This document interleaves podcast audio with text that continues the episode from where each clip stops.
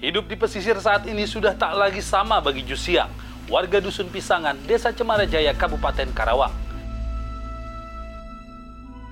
Selama hampir 8 tahun, ia beserta keluarganya menyaksikan rumah mereka perlahan dilahap ombak.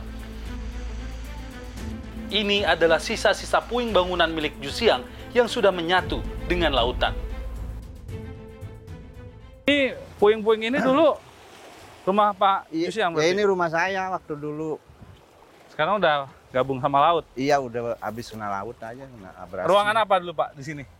Ya ruangan ini apa sih bekas PT saya mah, cuman rumah sendiri. Hmm. Da- dapat beli sama orang sini. Hmm. Cuman ya berhubung apa sih kena abrasi habis Hilang. semua pak. Biasa dipakai buat apa tadi di sini ruangannya? Buat rumah tangga. Rumah aja ya, Ah. Ah, ruang keluarga iya gitu rumah ya. Keluarga. Ini kayak ada bekas keramik kamar mandi juga iya. gitu gitu ya Pak. bekas ya? ada keramik kamar mandi.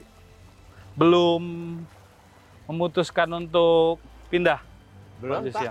Iya. Kenapa gitu Pak? Ya saya mah udah dapat dari sono. Rumah pengganti? Iya rumah pengganti abrasi. Ah. Cuman kan belum dipindahin pak. Kenapa gitu Pak? Ya belum dipindahinnya masih ada di sini sih. Saya belum sempat pindah ke Hmm. sono. Cuman kan saya untuk pindahnya kan nggak punya biaya pak. Hmm. Udah kehabisan biaya lah. Mhm. Abrasi di Desa Cemara Jaya Kabupaten Karawang mengganas sejak 2010 silam. Bukan hanya permukiman, akses jalan pun turut terdampak. Ini adalah salah satu akses utama di Desa Cemara Jaya yang menghubungkan Dusun Cemara Satu di sana menuju Dusun Pisangan yang ada di sana. Jalan yang tadinya beton ini sudah rusak selama beberapa tahun terakhir dan tidak bisa lagi dilalui oleh kendaraan roda 4.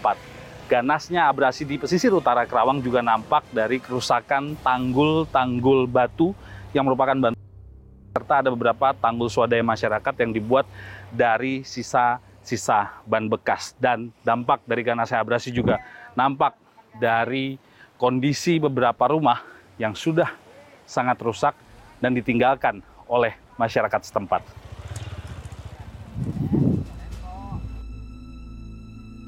Cerita berbeda saya dapatkan dari Abra, warga Dusun Sarakan, Desa Tambak Jaya, Kabupaten Karawang, yang sejak 2004 silam sudah mengungsi karena dusun tempat ia tinggal telah habis menjadi lautan.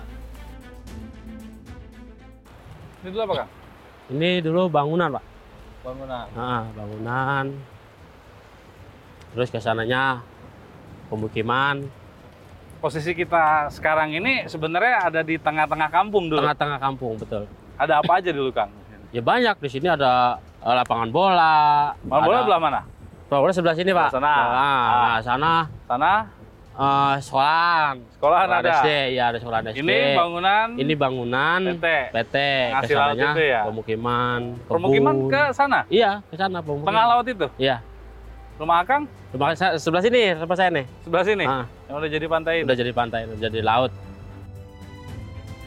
Faktor bentang alam dan perubahan iklim menjadi salah satu penyebab terjadinya abrasi. Namun bencana ini juga disebabkan dari ulah manusia akibat pembangunan tambak yang berlebihan sehingga membuat ekosistem mangrove di pesisir rusak. itu sebagian besar terjadi karena emang aktivitas manusia. Jadi banyak nah, banyak warga di daerah sana yang apa yang memaksa untuk apa, uh, mencari mata pencaharian di di areal perikanan nah, di daerah pesisir yaitu perikanan tambak.